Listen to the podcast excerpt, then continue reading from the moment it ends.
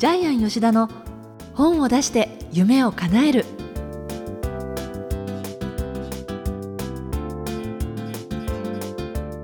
小林まどかです。ジャイアン吉田の本を出して夢を叶える。ジャイアン今回もよろしくお願いいたします。はい、よろしくお願いします。この番組でもあの幾度となく取り上げているジャイアン出版塾なんですが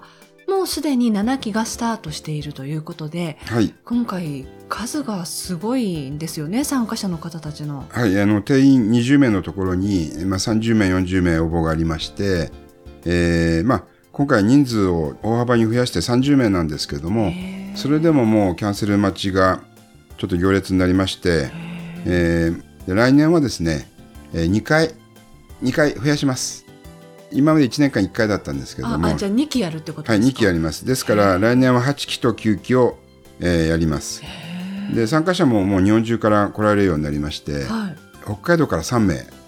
来てます。ね長崎から来てる方もいらっしゃいますし、この数がここまで増えたって何でしょうきっかけはえっと、やっぱり地道にやってたからだと思うんですけども、口コミとかですか？口コミもそうですし、あと受講生がまた、あの自分で本出していいよって友達に、あえー言って誘ったりしてどんどん増えていきますね。あそうなんですか、はですから今はもう出版点数も毎月1冊2冊出てる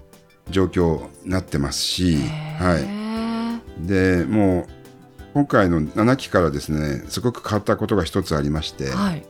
受講生が実は今講師になってるんです。あの過去にジャイアン出版塾受けられた方が今回はセミナーの講師として立たれてるはい。で、え5期、え2年前の5期生が2人とも、まあ、有名な出版社から本を出しまして、へえーその2人が、えージャイアンの代わりに講師を務めるー。っていう形でジャイアン出版塾では本を出すだけではなくですね、自分が出版プロデューサーの、あのーポジションにつけるようにですね、えージャイアン出版塾自体も毎年毎年進化し続けてます。じゃあまた今後も増えていきそうですね。はい、どんどんねまたどんどん増えていきますし最終的には日本中にねえ大阪支部とかね、うん名古屋とか福岡とか仙台とかに支部を作ってジャイアン出版塾の卒業生が講師になるような道も作りたいなというふうに思っています。はい。えーそれではジャイアン吉田の本を出して夢を叶える今回も最後までお楽しみください。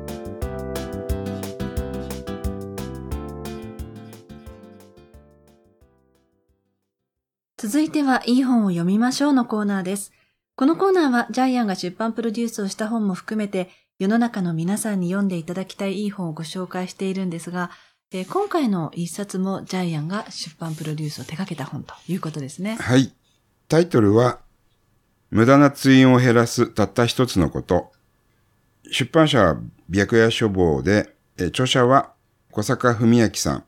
小坂家庭医療クリニックの院長先生です。はい。はい。で、小坂さんはですね、まあ兵庫県生まれ、兵庫県の医科大学卒業した後にですね、沖縄の病院で2年間勤務し、その後ですね、離島医療を希望してですね、まず石垣島で1年、それから西表島で2年間勤務しています。そして35歳の時に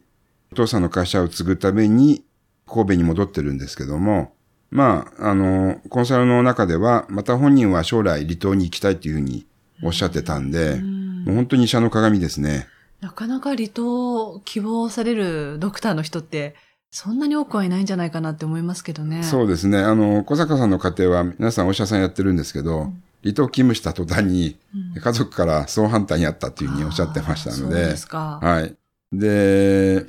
この本のテーマはですね、家庭医、まあ、要するにかかりつけ医の時代がやってくるってことなんですけども、あの、まあ、家庭医っていうことは皆さんあまり一般的じゃないんでね、知らない方もいらっしゃるかもしれないんですけども、これは一つの専門分野に限らず、全部の病気を見てくれるお医者さんのことですね。えーさらに家庭全員、家族全員を見てくれる。長期間にわたってっていうことですね。そうですね。一生、あるいは三代ですよね。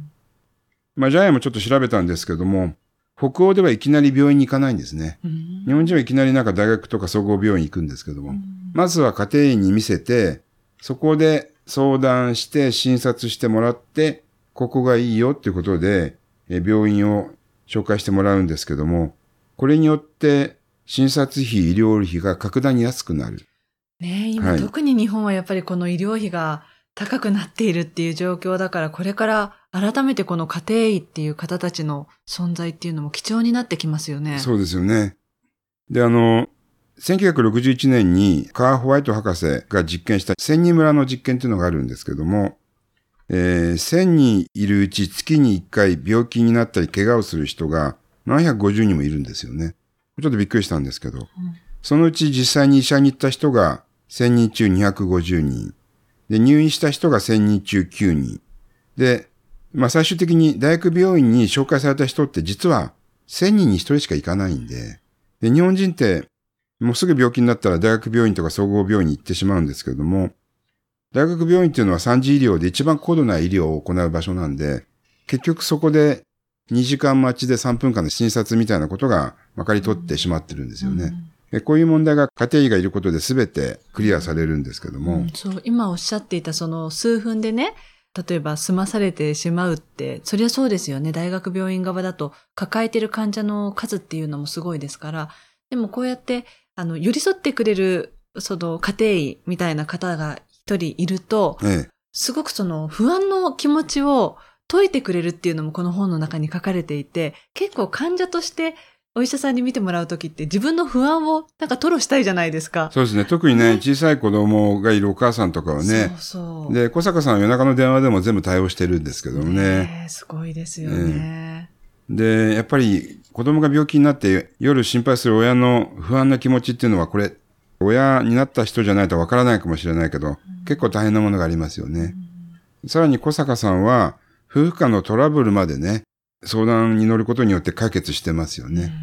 結構子供が夫婦間の喧嘩とか、家庭内のトラブルによって、体に症状が、体にね、症症状があるってことも結構この本の中で初めて私分かりました。うん、で、まあ、家庭医のメリットは他にもあるんですけども、今日本で一番問題になっているのが、ポリファーマシーという薬漬けの問題ですよね。で、まあ、この本に書いてあるんですけども、その薬がですね、やっぱり今0歳から9歳までの子供たちにも薬の量が増加していて、でさらに、はい、75歳以上が一番多くて、40%が1ヶ月5種類薬を飲んでいる。25%が1ヶ月に7種類飲んでいる。で、高齢者は体の外に薬が排出されなくて、どんどん体の中に薬の濃度が溜まっていって、高くなっていって、それによって副作用が起こされているみたいな、そういう話も書いてあるので、私たちは必ずですね、今後、病院のですね、ベッドの数が減っていく状況に直面していくので、この本はですね、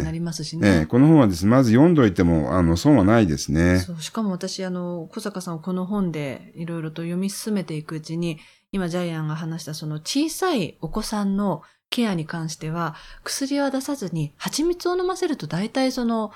症状っていうのが収まる。例えば、咳が出ているとかって風邪ひいたりっていう時に、あえてその薬は出さないっていうようなことも書いてあって、ええ、あ、すごいやっぱりこの本当に患者さんサイドに立つ先生なんだなって、すごい感動したんですよね、はい、これを読んで。で、そう、薬を出さないことなんですけど、日本人は風邪ひいたら抗生物質を注射してほしいって言うんですけども、えー、実際抗生物質は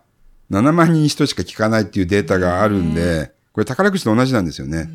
えー、実際に効く人は7万に1人ってことは効かないんですよね。それよりも、あの、抗生物質の副作用の方が怖いっていう話なので、小坂さんは風邪になったら、その混ざり物のない蜂蜜を飲ませる。あと、ビタミン C 点滴とかサプリメントもほとんど意味がない。でもこれよく先生の立場で書かれましたよね。書いてますよねうん、ね。いろんなところからプレッシャーが来そうな感じがしますけどね。うん。あと野菜ジュースも繊維が入ってないんでね。あれ、1日分の野菜って書いてあるけど取れないっていうふうに、これもまた面白いですよね。さらに面白かったのは、カップラーメンはビタミン B1 が今いっぱい入ってるから逆にカップラーメン食べろっていう。もちろん野菜も取れって書いてありますけども、こういう本音のですね、本音の家庭の医学の本っていうのは本当、とってもですね、気持ちよいですよね、読んでいてね。そうですね。はい。で、やっぱり日本人に特有の悪い癖、ドクターショッピング、医師のはしご。で、日本は結構情報化社会なんでネットで調べれば調べるほど、どんどん自分の病気が重くなっていくんですよね。あと、最近やっぱりテレビでもいろいろそういう病気を扱うものっていうのも、まあきっと視聴率が取れるからでしょうけれども、多いじゃないですか。あれも悪いですよね。日本人のね、この本にもありますけれど、その、例えばピロリ菌って聞いたときに、ええ何かっていうのが大体の人は答えられるとか、ええその日本人の聞いたことのあるワードとして、その病気に関するものってすごく多いですよね。うん。で、もうほとんど日本人って情報過多で、実際にもうこの本に書いてありますけどね、単なる風邪をね、喉の癌と思ってね、で、結局、喉の癌と診察してくれる病院をどんどんどんどん、ドクターショッピングしていく人の例も書いてありますし、で、日本人は情報量が多いので、えどんどんどんどん調べることによって自分自身の病気をどんどん悪くしていく。まあそういう状況もありますよね。で、自分は重病かもと思う人のことを医学的に心気症、心の機能病って書くんですけども、こういう日本人が増えているっていうのも現状ですよね。でもこの小坂さんの本を読むと、そういう何か自分のその新気象になりそうな種があって、例えば、あの、自分の家系が癌が多いっていう風にあったら、あ、自分はやっぱりそうなんじゃないかなって思うことからそういう症状が出るっていうような、その過程はやっぱりそこを見つけてくれるっていうのが、あ、すごいいいなって思うんですよね。ただの体の症状じゃない、心の方までほどいてくれるんじゃないかなっていう風に、すごい読んでいて思いましたね。ね。で、家庭医がこれから日本に必要、またどんどん増えていくんですよね。で、今日本に実は家庭医っていうのは、たった673人しかいないそうで。なんですすね。ええで、お医者さんは30万人もいるのに、全体の割合から言ったら0.002%。ところが、これがですね、今後劇的に増えていくんですね。日本医師会の行ったアンケート調査では、えーこれから総合医、要するに家庭医になりたいっていうえー人たちがどんどん増えていくので、今後、ますます家庭医が必要な状況が出てきています。で、日本は、えー今後病院のベッド数をどんどん減らしていくんで、今度家で皆さん亡くなるわけですよね。その時には、やっぱり家庭医がいないと、訪問診療もしてもらえないし、実際に畳の上で死ねない時代が、これから確実に日本にやってきますよね。ですから、あと5年後、10年後の高齢化大国になる日本の現状から言ったら、この本というのは今必要な本じゃないかなというふうに思います。最後にこの本の眼目は何でしょうか？はい。えーどう死ぬかを考えよう。えー今ですね、生き方の本が売れています。君たちはどう生きるのか。えー200万部売れてますよね。マガジンハウスで出て。えでも、生き方ではなく、えーこれからは死に方を考える時代になったんじゃないかなというふうに思います。えー私たちはどう死ぬか。えーこれがですね、高齢化社会の一番のですね、問題になる時代がやってきたんじゃないかなというふうに思います。で、小坂さんの本のえー最後に書いてあることで面白かったのは、はい運動するサークルに入る、こういう人たちが一番健康で長生きする。その中で、運動しなくてもサークルに入っている人の方がボケずに、え健康寿命が伸びるっていう話があったんですけども、やっぱり人間というのは社会的な動物で、えー集団の中で生きていくことによってですね、健康な毎日が送れるっていう話がすごく面白かったですよね。ですからやっぱり人生で一番大事なのは友達だったり、そうですね。はい、サークルだったりコミュニティだったりするんですよね。ねはい。ということで、えー以上、いい本を読みましょうのコーナーでした。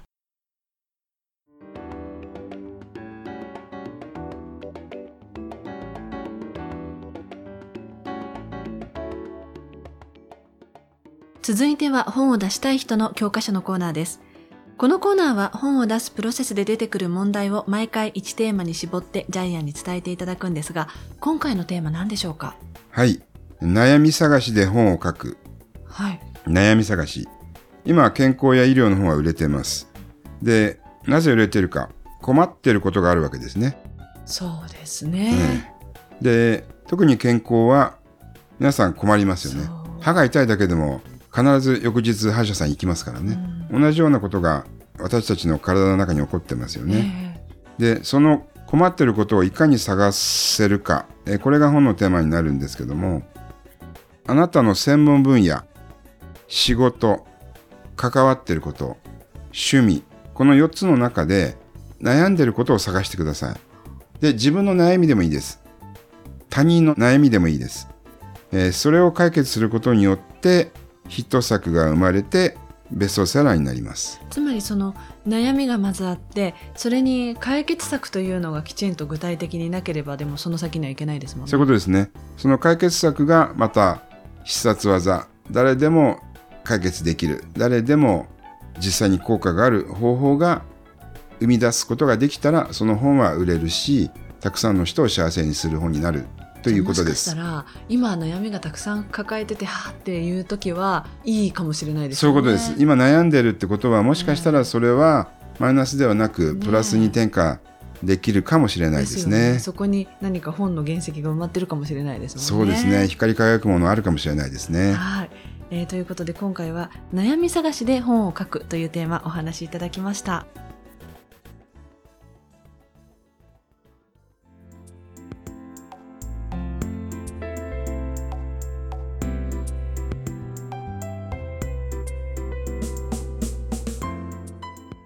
ジャイアン吉田の本を出して夢を叶えるいかがでしたでしょうか？えーこの番組ではジャイアンへの質問もお待ちしています。先ほどの悩みなんていう話も出ましたけれど、何か悩みがあればそれも本につながるかもしれないですもんね。はいぜひそういうこともわからなければジャイアンへね、相談を送っていただければと思います。えーぜひ、天才工場のホームページチェックしてみてください。